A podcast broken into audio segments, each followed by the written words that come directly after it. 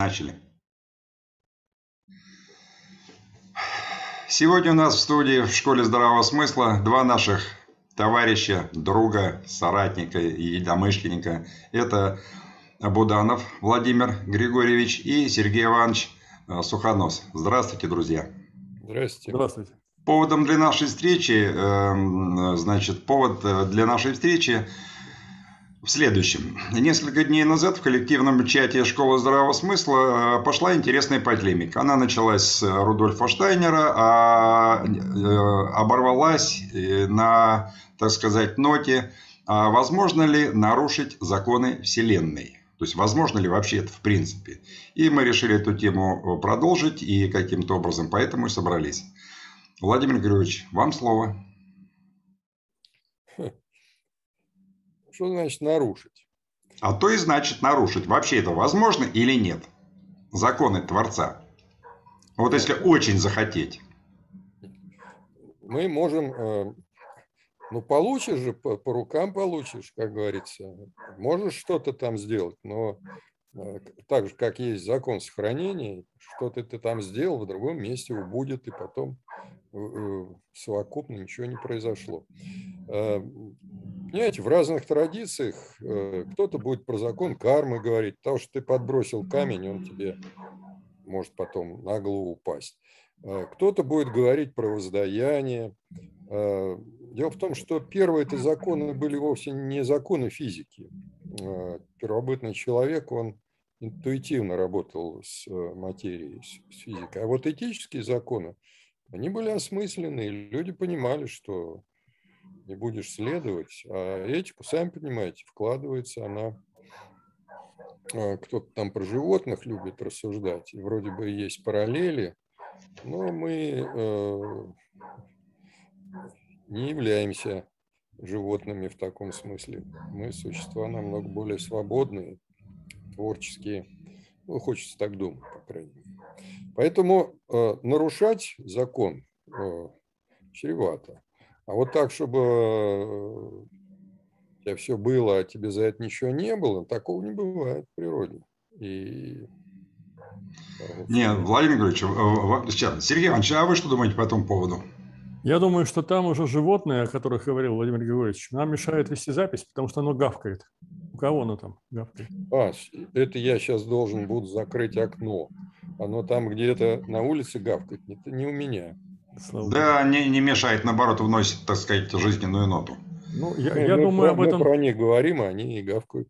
Я думаю, вот э, что. Дело в том, что вот сейчас как раз пишу книгу, которая называется «Виды жизни Вселенной», и у меня наступило такое прояснение, которым я рад поделиться с вами буду. Ну, естественно, конечно, первое прояснение не всегда может быть ясно изложено, сами понимаете, оно может быть э, э, там какое-то немножечко коряво там сказано, и поэтому прошу меня, так сказать, извинить заранее за некоторую такую сырость идеи, но э, я ее изложил, а там мы посмотрим, насколько она сырая, время покажет. Так вот, идея в чем заключается? Так сказать, во Вселенной существует, ну, явно существует два вида материи, два вида вещества. Первая материя – это живая, информационная, духовная, ну, к чему мы относим себя. И вторая – это физическая. Физическая материя изучается физикой, она абсолютно, так сказать, законна, у нее там жесткие законы, которые не нарушаются. Законы гравитации не нарушаются, так сказать, заряды, так сказать, всегда одинаковые абсолютно у электронов, там с точностью до точности измерения массы одинаковые. Ведет себя физическая материя всегда абсолютно одинаково. А вот что касается, допустим, живой природы, то там в живой природе законы есть, но они э, гораздо сложнее. Почему? Потому что сама материя это, я имею в виду, конечно, и человечество в том числе, она очень сложная, сложно устроенная. И вот в этом сложно устроенном мире э, цепочки очень длинные взаимосвязи. И она, э, вот эти цепочки длинные, они так запутаны иногда, что, безусловно, все э, возвращается нам, правильно, закон кармы есть, но иногда это возвращается, ну, прямо скажем, не сразу. А яркий пример, допустим, вот есть же люди, которые нарушают все нравственные законы, все 10 заповедей. Ну, как-то вот гром, так сказать, не, молния не бьет их, гром не раздается, они, так сказать, продолжают жить, нарушая все эти законы удивляя нас своей беспринципностью и наглостью. А э, вот законы физики, например, не нарушит никто, ни нравственный человек, ни безнравственный, Если ты прыгнешь в пропасть, то ты сто процентов, так сказать, испытаешь закон тяготения и разобьешься внизу. Сто процентов. То есть там не будет отложенной кармы, и не полетаешь некоторое время. Э, вот э, это просто надо понимать, что существует два мира. Один очень простой, четкий, ясный, где законы выполняются сразу, беспрекословно, однозначно, их нарушить нельзя. И потом смотрите, какие законы мы знаем в религиях. Вот я изучал религии, когда... Погоди, я... я, я просто хочу уточняющий да. вопрос, Сергей Иванович. Угу. Вот китайцы сейчас сделали э, нормативную, значит, соответственно, этику. Э, за каждый проступок сколько-то там баллов, рейтинг слетает. Что они сделали из общественной жизни и законов э, взаимодействия людей и общества законы физики? Ну, практически к этому все идет. Мы же говорили с тобой о том, что идет э, тенденция общая, идет э, трансгуманистическая к чему? К тому, что человека э, делают роботом практически. Так ведь это же идея, так сказать, не наша, конечно, мы против этой идеи. Но трансгуманисты, они хотят превратить человека в автомат, который бы четко, ясно выполнял, так сказать, все законы. Это первое. Второе. Внешние, внешние правила социальные, да, действительно формируют человека, потому что если мы говорим про внешние правила социальные – они нас делают людьми. Это очевидно, потому что если нет внешних правил, то получается, что Маугли. Это много раз проверено. Из очень хорошего заготовки, созданного по образу и подобию Божию, в лесу вырастает не человек, а Маугли. Вот из кошки вырастет кошка, из медведя вырастет медведь, из креветки вырастет креветка в любых условиях, а из человека в лесу вырастет Маугли. Это говорит о чем? О том, что нас людьми делает общество, социум. Если социума нет... Друзья, я вынужден вас перебить. Вот смотрите, тема еще раз. Возможно ли нарушить законы Бога? Вот Владимир Григорьевич, э, что он сказал? «А, можно, но получишь по рукам. Давайте приподнимемся выше. Вообще их возможно нарушить или нет? Не сунул пальцы в розетку и тебя током э, тряхнуло?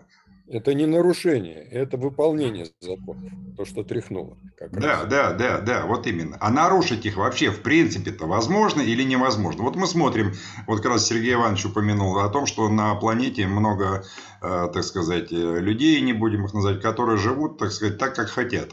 Воруют, убивают, грабят, обманывают, и, и, и вроде бы Хотя, хотя мы не знаем, какие законы Вселенной, так честно говоря, ну, за исключением Сергея Ивановича. Ну, понятно. Я, я понимаю, что вы бросаете теперь камень меня, потому что я подставился. Но я должен сказать, что на самом деле здесь эм, надо еще понять, как э, устроен мир э, божественный по отношению к миру человеческому. И вот здесь есть вторая идея, которая совершенно новая, свежая мысль. Естественно, всякая новая свежая мысль, она будет заброшена, забросаема камнями, как всегда. Вот. Но я готов подставиться, и я готов ее изложить, новую свежую мысль. Если вы, если вы готовы меня послушать. Конечно, конечно. Смотрите, новая, новая моя, моя мысль появилась на базе размышления над экспериментом японского профессора Токийском, так сказать, университете. Зовут его Тошиёки Накагаки. Он в 2000 году поставил очень занятный эксперимент. Я об этом эксперименте рассказывал раз пять уже в своих выступлениях, но еще раз расскажу, потому что не все слышали, не все помнят. Суть эксперимента в том, что он поставил а, перед плошкой с плесенью лабиринт. На выходе из лабиринта он положил кусочек сахара. Плесень, почувствовав запах сахара, заполнила весь лабиринт. Там есть фотографии, съемки, как она заполняла, все закоулки лабиринта. Случайно совершенно вышла из лабиринта, увидела сахар, ну, как почувствовала сахар, она его съела и вернулась обратно в плошку. Вот это обычный эксперимент с обычной, так сказать, плесенью. Ничего здесь такого неординарного нет. Но у профессора что-то, видимо, какой-то инсайт, инсайт произошел, и он сделал второй эксперимент. Он часть этой плесени переложил в другую плошку, поставил перед тем же самым лабиринтом перед таким же тоже самым лабиринтом, помыв его предварительно, я заранее отвечаю Владимиру Григорьевичу, положил в кусочек сахара на выход и посмотрел, что будет. Во второй раз плесень, не блуждая по э, лабиринту, она пошла кратчайшим путем. Есть фотографии соответствующие. То есть плесень каким-то образом запомнила весь этот лабиринт, причем не вся плесень, а только кусочек плесени запомнил лабиринт – и э, сумел пройти по пути э, самому короткому. Я должен сказать, что не каждый человек сумеет, э, пройдя один раз лабиринт, второй раз не ошибиться. А плесень не ошиблась. И тут вот, возникает вопрос, а, а, а где у Плесени был план лабиринта, с кем она общалась, кто ей подсказал путь. И у меня родился, я сейчас понимаю, что времени мало, поэтому буду коротко, коротко объяснять. У меня родилось спустя два месяца тупого совершенно состояния, когда я думал об этом. Я понимаю, что мне два месяца вам не, не могу дать на размышление. Но поверьте, после двух месяцев тупого размышления я вдруг понял, что у плесени э, был подсказчик. Этот подсказчик – это тонкий информационный мир Вселенной, будем так говорить. То есть это мир, с моей точки зрения, промежуточный между миром божественным и миром биологическим. Ну, вот есть такой информационный план во Вселенной. Э, там запись происходит на а, эфирном э, субстрате, я так думаю. Ну, это предположение. И вот, значит, там происходят эти вот процессы. Это внешний разум наш. Вот. И когда плесень первый раз прошла, она передала, так сказать, информацию о лабиринте в этот информационный план. Там это было обработано, траектория была кратчайшая проложена, спущена плесень, плесень уже второй раз пошла кратчайшим путем. Вот я, так сказать, вот пришел к такому простому выводу, что есть подсказчик, подсказчик тонкий информационный план, но спустя два месяца э, тупого, так сказать, состояния я вдруг э, задался вопрос, а почему же этот тонкий информационный план, который напрямую связан с миром божественным, не дал сразу плесени кратчайший путь? Зачем он издевался над бедной плесенью, которой надо было сначала заполнять все тупики лабиринта, ходить непонятно куда, мучиться. И только после э, того, как она намучилась, это муки творчества у Плесени. Вот, вот, вот, я к этому подвожу, но я подвожу, так сказать, издалека. Извините, что я так долго рассказываю, мусолю эту тему. Так вот, когда меня, я задумался над этим вопросом, ну, я тугодум жуткий совершенно, потому что у меня там где-то в голове все время какие-то длинные пути размышления, не короткие. Я пришел к выводу, что тонкий информационный план, он существует. Более того, наше сознание – а, очень сильно зависит от него, и многие вопросы решает именно в этом тонком информационном плане, а не в голове. Но этот тонкий информационный мир, он появился во Вселенной, но это уже мои теории другие, там на базе моих масштабных гармонических исследований. Он появился первый, но он не видит грубый материальный мир, вещественный мир. Грубый материальный и вещественный мир, он существует на других резонансах, нечетных, а информационный на четных. И они как бы не совсем пересекаются. И вот этот тонкий информационный мир, сопряженный с божественным миром, он пытается изменить грубый мир. Для этого он создает биологические э, объекты, такие как плесень, люди, обезьяны, собаки и все остальное, всю биосферу. И эта биосфера развивается, становится все более совершенной. Она имеет э, так сказать, чувственные э, каналы, по которым она изучает вещественный мир грубый. И она имеет тонкую компоненту, мы ее называем душой, которая передает информацию в тонкий план. И что получается? Тонкий информационный мир создает как бы вот марсоходы такие на поверхности Земли, ну, будем говорить, землеходы, которые изучают поверхность, передают информацию куда-то туда, там информация обрабатывается, и потом уже решение принимается и спускается вниз. Получается, что мы на Земле, по сути дела, являемся щупальцами руками Бога, щупальцами, так сказать, тонкого информационного плана. И у нас четкая, ясная задача здесь изучать материальный мир, передавать информацию туда, получать решения и изменять этот материальный мир, вовлекая, как говорил Вернадский, а, все больше материи в круговорот жизни. И тогда ответ становится очевидным. Законы божественные есть, они безусловны, они не нарушаются, но они осуществляются через перерождение, через так называемую карму, когда мы попадаем обратно в тонкий информационный мир, наша душа, она там, она, э, там ее вся работа анализируется, находятся дефекты, за эти дефекты потом приходится расплачиваться при следующем рождении. Но иногда нас жалеют и нам позволяют исправить наши ошибки при жизни. Вот. Кому-то достается по полной программе, он не, не успевает при жизни исправить ошибки. Вот. А кому-то везет, кто-то кается, так сказать, церкви там, молится, ходит, там, перед людьми себя открывает. друзья, друзья, можно я, Сергей Иванович, извини, что перебиваю. Можно я, я, в принципе, все изложил. Вот. Да, я, я понял. Дайте я попробую э, сделать еще одну слабую попытку, так сказать, э, наш разговор завернуть в русло, который был начат в чате. Вот в интернете э, ходит статья вот последнее время столетней давности, ее приписывают Рудольфу Штайнеру, не суть, писал он или не писал, но там написано, что при определенных технологиях людей хотят лишить душ ну, наших душ. Да. Да, и у нас как раз полемика. Э, я высказал э, мысль о том, что это невозможно. невозможно. Вот давайте предположим, что Бог есть, что на самом деле Он сотворил людей и вселил в них души. А можно ли э, этих душ каким-то образом лишить людей? Владимир Григорьевич, что-то ты молчаливый сегодня. Очень захватывающие идеи. Я их с трудом усваиваю. Значит, смотрите. Конечно, можно сказать, что Господь нас не оставит, и идите лесом со своими планами. Но э, тогда вопрос, а если мы все время уповаем, а сами ничего не делаем, то зачем мы здесь вообще? Понятно, да? Вот. А начинаем мы это делать не просто так, а, а либо мы видим, что что-то нарушает наше понимание да, замысла, вот, что-то противоречит ему.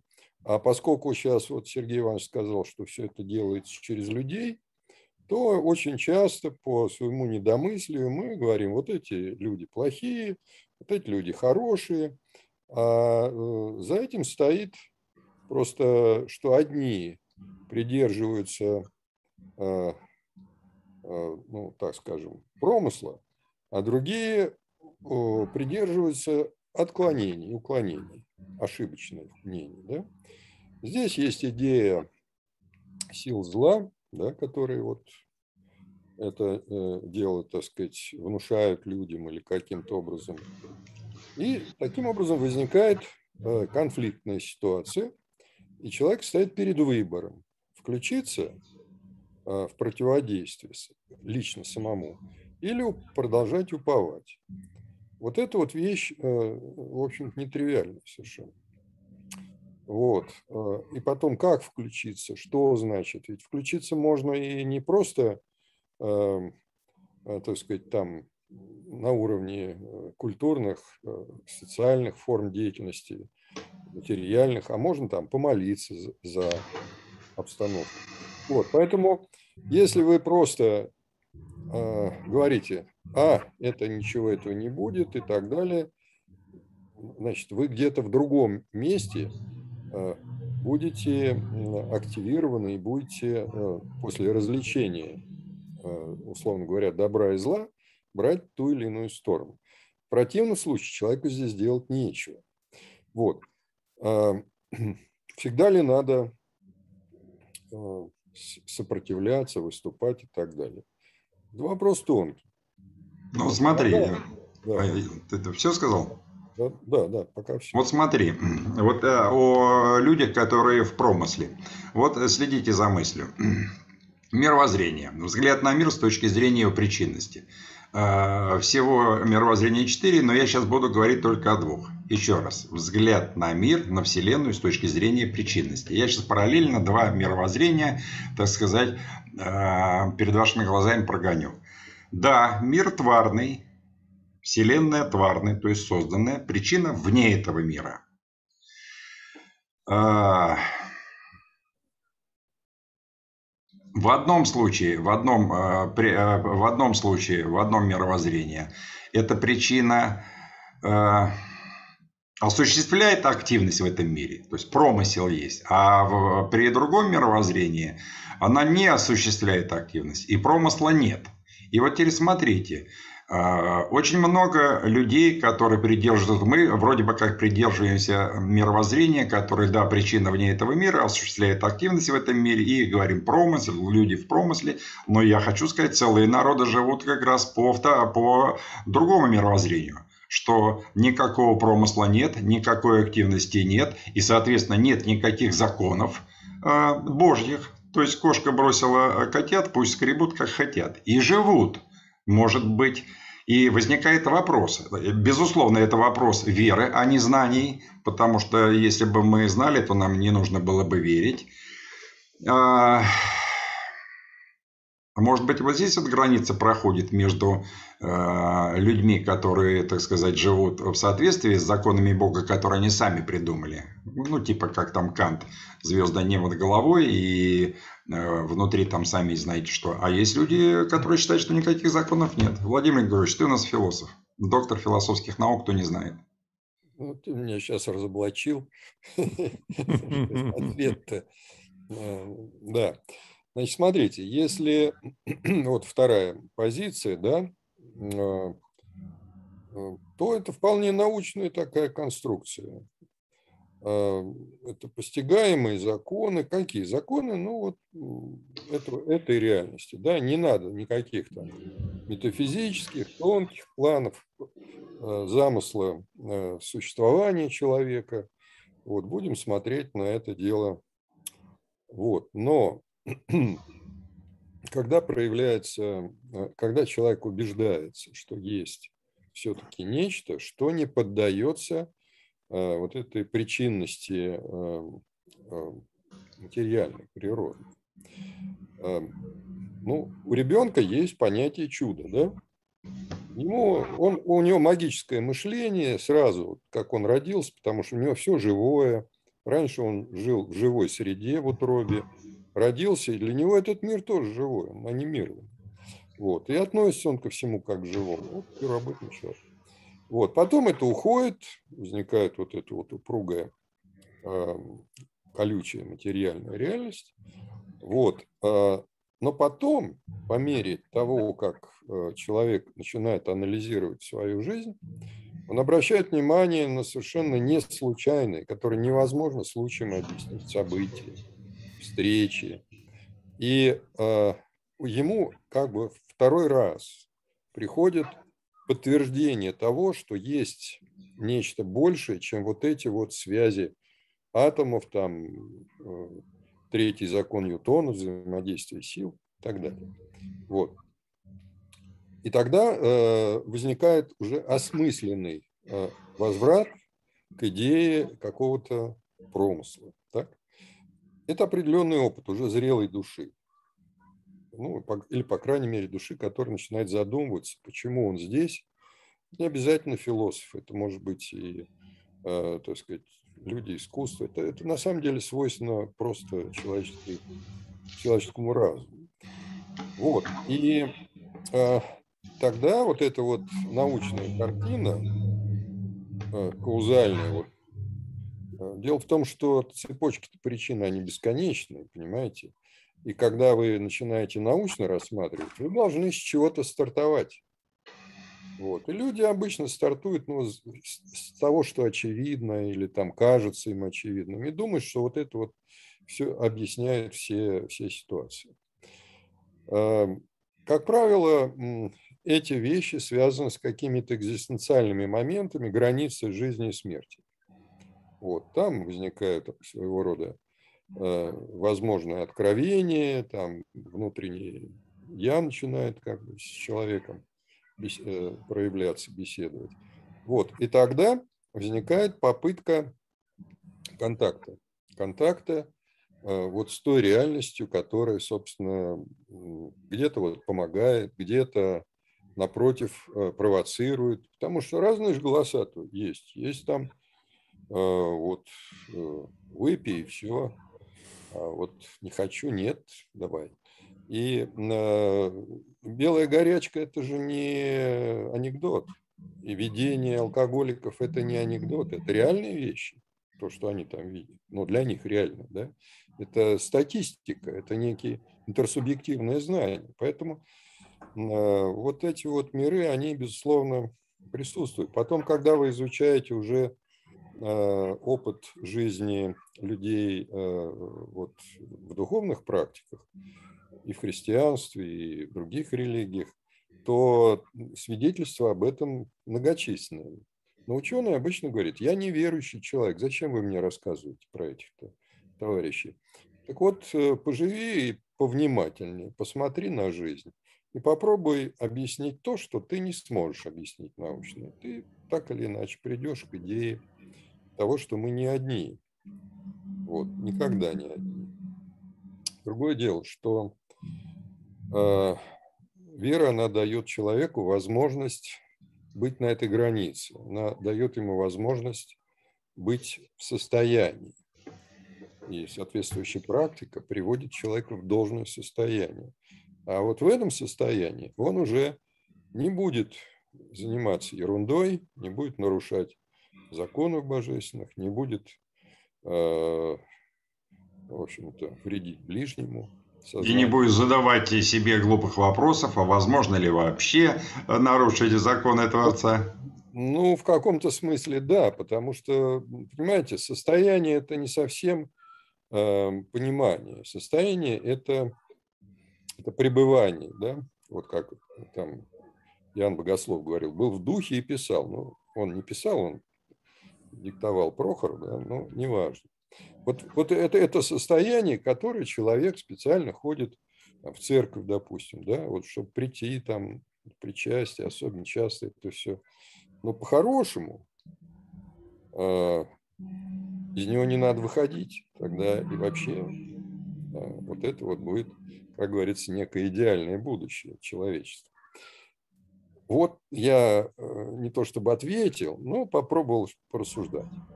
Сергей Иванович, ну так можно человека души лишить или нет? Каким-либо способом? Ну, я думаю, что вряд ли. Почему? Потому что лишенный души человек становится трупом. Не-не-не, речь не о том, кем он становится, а речь о том, возможно ли. Нет, я считаю, нет. Другое дело, э, что происходит с душой, ну, в Новом Завете четко, ясно написано, так сказать, э, лучше дать себе глаз выколоть или руку отрубить, чем навредить душе. То есть душа, она вечная, и повредить свою душу, а чем ты ее повреждаешь? Нарушая заповеди. Посмотрим на заповеди, которые есть в христианстве. Они все относятся к чему? взаимодействию между людьми. Если ты соблюдаешь заповеди, ты не вредишь соседним людям, ты помогаешь им, ты им не мешаешь жить. Правильно ведь, да? Все здесь сидят. Не укради, не убей, не обмани. Это все относится к чему? Не, не мешать жить, там нет такой заповеди. Да, это, это вообще-то ветхозаветные записи, э, эти это... заповеди, а не евангельские. Ну, это... какая разница? Там возлюби ближнего как самого себя, и это то же самое, только в развернутом виде. Нет. Подожди, Библия у нас, она одна христианская? Она одна под одной обложкой с 15 века. А вообще-то это две, э, две, э, два сборника, Владимир которые... Викторович, ты что-то имеешь против заповеди «Не убий»? Нет, я хочу сказать то, что, как говорят святые отцы, ты сейчас запутаешь зрителей и все э, заповедями. Вот святые отцы, они говорят о том, что в судный день не будут спрашивать, молился ты или там постился, э, соблюдал ли там, там заповедь. Они спросят, очень просто, а накормил ли ты э, голодного, а напоил ли ты жаждущего, а посетил ли ты в темнице э, узника, вот и что спросят. Поэтому здесь я все просто, гораздо проще. Я, я как системолог хочу обобщить все эти заповеди до следующего. Дело Они том, уже обобщены в, в, это, в, это, в пятой главе э, Евангелия от Матфея. Там они уже обобщены. Я очень рад за Евангелие от Матфея, но ты же спрашиваешь не Евангелие от Матфея, ты же меня спрашиваешь. Я спросил насчет души, можно лишить или нет. Ты сказал я нет. нет. Я, я считаю, что то же самое. Ну, Ее можно исковеркать, можно там что-то с ней там сделать, но лишить человека полностью души, я думаю, что это невозможно. Ну, тогда все, дискуссия подошла к своему финальному завершению. Мы пришли к выводу, что души э, лишить человека нельзя. И, так сказать, ответ есть. А может, э, товарищ доктор это, философских наук это, против? Это не ответ. Это не ответ. А что это? Э, дело в том, что у нас есть некие обязательства раз мы сюда пришли. Это другая конечно, тема. Нет, подожди. Есть желающие сбежать. Ну, да. Вот. Э, но это дезертирство. А поскольку ты здесь, и, вот, и тебя, значит, э, жизнь испытывает на предмет, э, соответствуешь ли ты вот этой своей бессмертной душе, или ты уклоняешься. Стоп, стоп, стоп, я вынужден перебить. А Что значит у нас есть обязательства? Обязательства – это когда две стороны взяли, сели и договорились, они же следующим. Взяли обязательства, одна и вторая. Нас-то никто не спрашивал, взяли из небытия, выдернули в это место, в это время. Не надо, не надо. Ты что, все- всерьез думаешь, что это мама с папой тебя выдернули? Нет, Творец выдернул из небытия. Правильно. И он наказывает тебе. Вот такие у тебя за- задания, а теперь забудь про Ты это. хочешь сказать, что ты на равных с Творцом заключаешь договор? Почему на равных? Ну, Нет, я про посылают- вопрос тебя задаю. посылают Он на задание, Про какие-то соглашения. Творцом. Не, а что значит я? Договор. Мы взяли обязательства. Каким обязательства взяли? Это вот ты говоришь про обязательства. Я спрашиваю. Это вот у нас товарищ профессор говорит, что мы взяли, э, у нас есть обязательства. У нас есть обязательства. да. Обязанности, может быть, а не обязательства. Ну, обязанность обязательства. Обязательство. Хранить свою душу. Поэтому так и э, сказано, что вот хуже там уж ничего не бывает, если ты ее предаешь там или еще что-то. Вот. А тут тебя все время, значит, такой э, строгий этот э, старшина, который, значит, гоняет пинками там, издевается, такой старослужащий, да, вот. И у тебя есть желание, соответственно, тоже либо им таким стать, либо э, как-то ответить в духе, да, вот. И в жизни этого полно. Тут недавно я Смирнова смотрел, этого, Протеерея Дмитрия Смирнова, да, да, который царство ему сказал- небесного, два года назад умер. Я знаю, да. Вот. И он тут вот э, достали его. Он говорит, ну вот проверим, насколько, говорит, мы христиане. Вот а, ты вышел из церкви после причастия, а тебе, значит, кто-то там, ах ты пес поганый. Вот. А, и посмотрим, как вы среагируете на это дело. Вот, по-христиански. Скорее всего, не, не так, как э, должно. Поэтому христианство у нас как-то, молитва плохо нас застревает. Вот, так вот, э, а зачем ты в церковь ходишь? Ну вот, чтобы застревало, чтобы вот как соответствовать.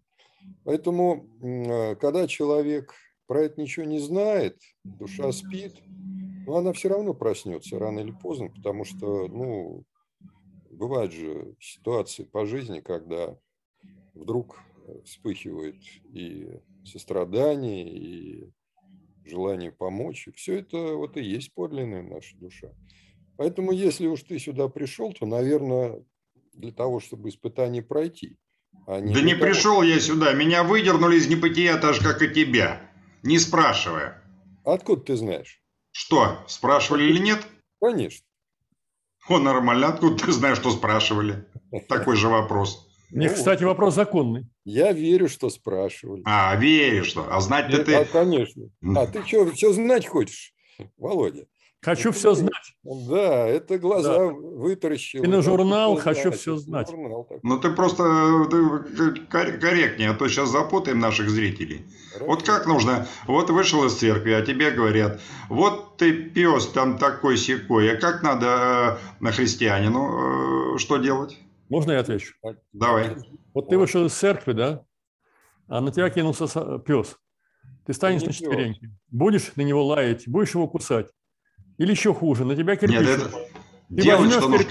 Это конкретно. не пес, тебя конкретно человек. А я отвечаю, если ты, если ты реагируешь точно так же, как на тебя ре- кидается. Я вот другой вопрос, Сергей Иванович. Что нужно делать настоящему, так сказать, верующему христианину? Молиться за этого засранца. Какой молитвой? Да какой попадется. первый. Не, на этот случай есть молитва. Она так и называется. Вот так вот перекрестил и говоришь, слава Богу за хулу. Можно и так. Кстати, могу привести пример из собственной жизни. Нас научил. Я вот тоже Могу привести пример вот именно из своей жизни, конкретнейший, реальный пример. Просто.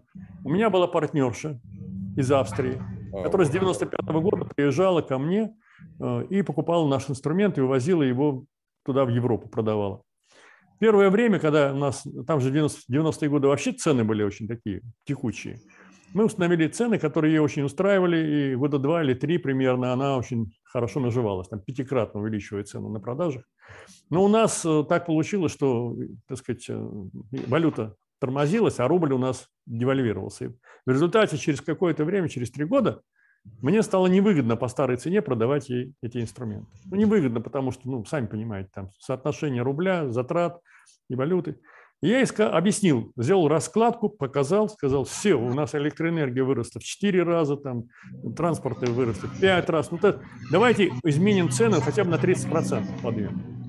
Она взбесилась. Почему? Потому что это было покушение на ее прибыль. Вот. И э, на переговорах она вела себя, я даже не ожидал, честно говоря, она, у нее началась истерика.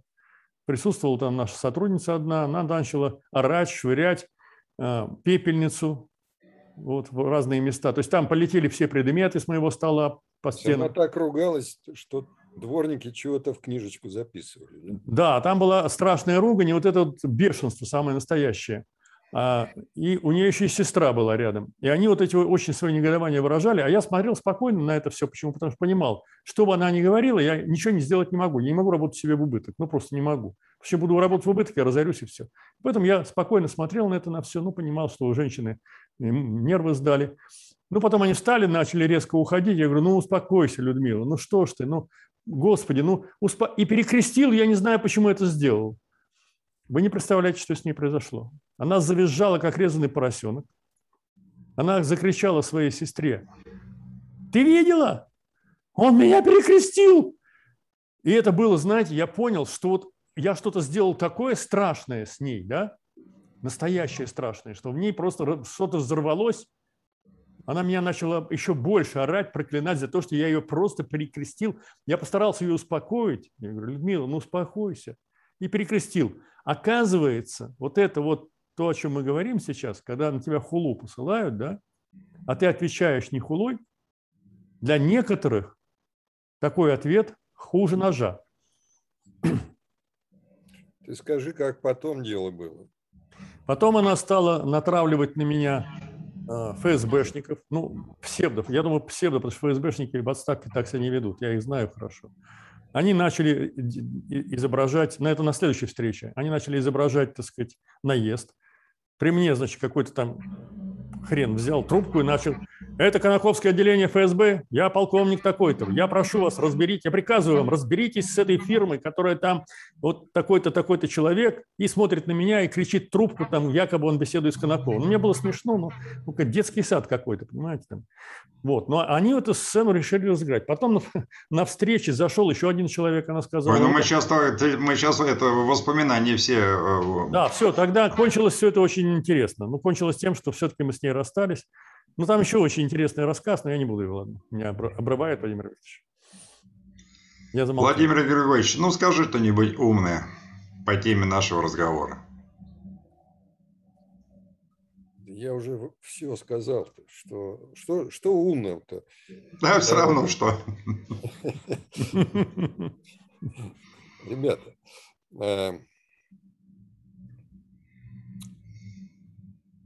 Но дело ясно, что дело темное, что здесь ну, знать мы, мы ничего не знаем, мы, а, нам мы, остается мы, только верить. Э, да, вот, да. Понимаешь, проблема, проблема, э, человек современный, он умный, э, и подвергает все сомнению, вот там Декарт, значит, организованное сомнение, вот, э, чем докажешь, вот, и поэтому с верой все непросто. Но для того, чтобы примирить э, вот такой научный дискурс и э, религиозный, надо просто понять, что их область, э, ну, общая территория, на которой бы они могли конфликтовать, она минимальна.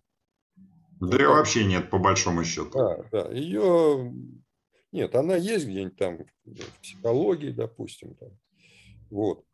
А, а вот там, где, собственно, начинает работать эм, и доказательно работать э, вот, вера человека, это судьба конкретного человека. Если вы будете к ней внимательны, вы обязательно это заметите. Ну, подожди, ты в самом начале говорил о том, что человек полностью свободен, а сейчас что-то ты начинаешь о судьбе. Значит, смотрите мы только что говорили, что есть законы. вот эти законы отражи, отражены в судьбе человека. Вот. И когда вы задаете себе такой некорректный с научной точки зрения вопрос, а зачем мне это дано? Вот э, не принято его задавать. Но этот вопрос уместен, если вы понимаете, что есть какой-то смысл в вашей жизни. И тогда э, становится понятно, где работают законы духовные, а где вот эти материальные физические. Э, если угодно, и физические, и материальные законы тоже запускаются и корректируются очень тонкими взаимодействиями, потому что э, вся сложность этого мира проходит через состояние неустойчивости или там динамический хаос, там бифуркация. Не, Владимир Григорьевич, если человек да. свободен, то о судьбе мы говорить не, не, не, не мы, а вообще о судьбе нет смысла говорить. Это в древнегреческой мифологии есть такой сюжет, когда Прометея... Рок, рок. Ну, секундочку. Прометея приковали там этими цепями, и прилетает орел, клюет у него печень, он взмолился и попросил Зевса о пощаде, а голос свыше. Нет, пощады не будет, это судьба. То есть еще есть какое-то божество выше самого Зевса.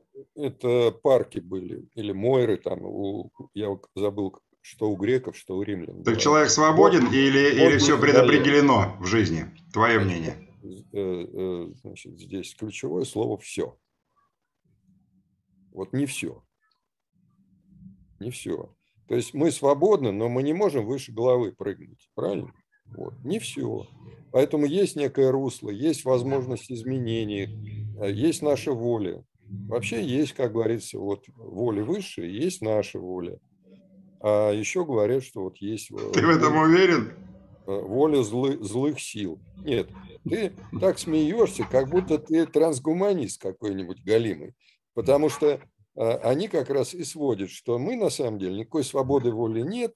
Вот за две секунды до того, как я принял ответственное решение, а, неосознанно в моем мозгу оно уже было принято. Как это получилось? Я на этот счет вообще не знаю как. Значит, мы биороботы. Вот как они говорят. Вот.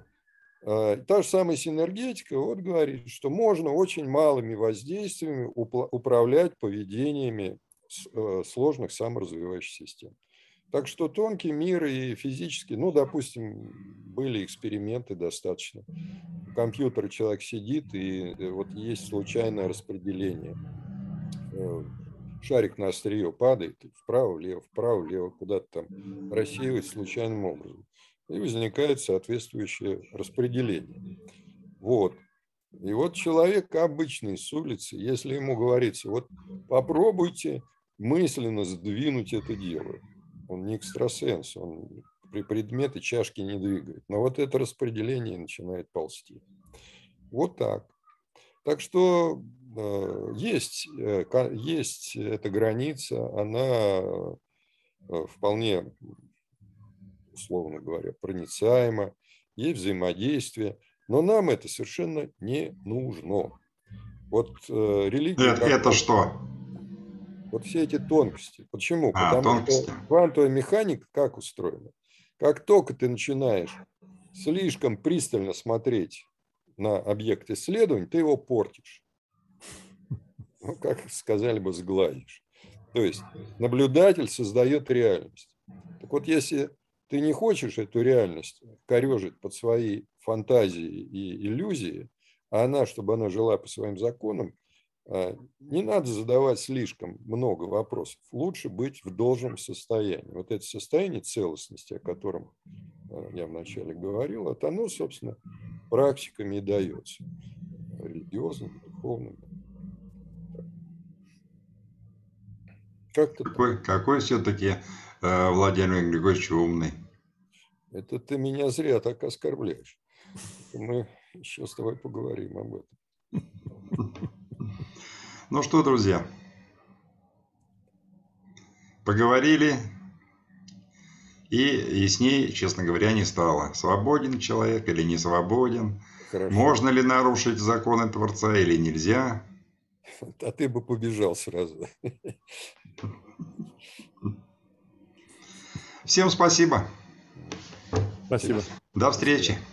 До встречи.